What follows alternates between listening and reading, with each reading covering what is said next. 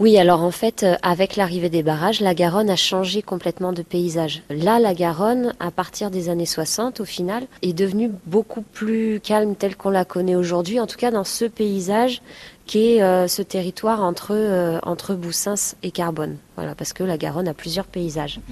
Et donc, effectivement, ça a permis euh, la mise en place des, berges telles qu'on les connaît aujourd'hui à Caser. Finalement, cette maison Garonne où, nous nous trouvons, c'est un petit peu l'aboutissement de tout ce travail qu'a fait la mairie pour se réapproprier le fleuve Voilà, la mairie, à partir euh, des années 2000-2010, hein, et notamment euh, à partir de 2011, lorsqu'ils ont créé ce qu'on appelle le plan Garonne ici, euh, a voulu se réapproprier le fleuve et surtout le, mettre en valeur aussi, parce que, le, comme on l'a dit, euh, la Garonne fait partie intégrante de Caser.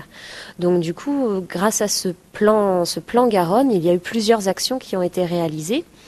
Euh, notamment la création d'une roselière hein, qui se trouve en, bord de Garonne, parce que les roselières aujourd'hui n'existent plus avec la, la réalisation de ces barrages, donc il faut les refaire pour recréer cette biodiversité qui, euh, qui a été en quelque sorte euh, détériorée avec l'arrivée des barrages. Comment elle marche cette roselière?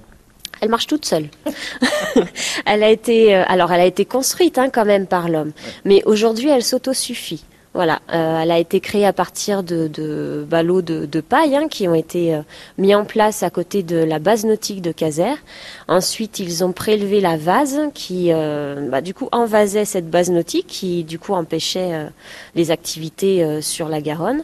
Et cette vase a été transportée et mise entre ces bacs de, paille pour qu'ensuite on puisse créer une structure qui permette la plantation alors de roseaux, d'où le nom roselière, mais surtout d'autres plantes subaquatiques. Hein. Et cette structure-là, aujourd'hui, les ballotins sont en train de se détériorer, ça c'est complètement naturel, mais ça a tellement bien fonctionné que même avec la destruction de ces ballotins, eh bien la roselière euh, reste en place. Voilà. Et elle permet justement de recréer cette biodiversité et même on va plus loin de recréer un écosystème complet avec euh, des animaux, des plantes, des insectes, des poissons, etc., qui y vivent. Du coup, on est vraiment sur un, écosystème fonctionnel.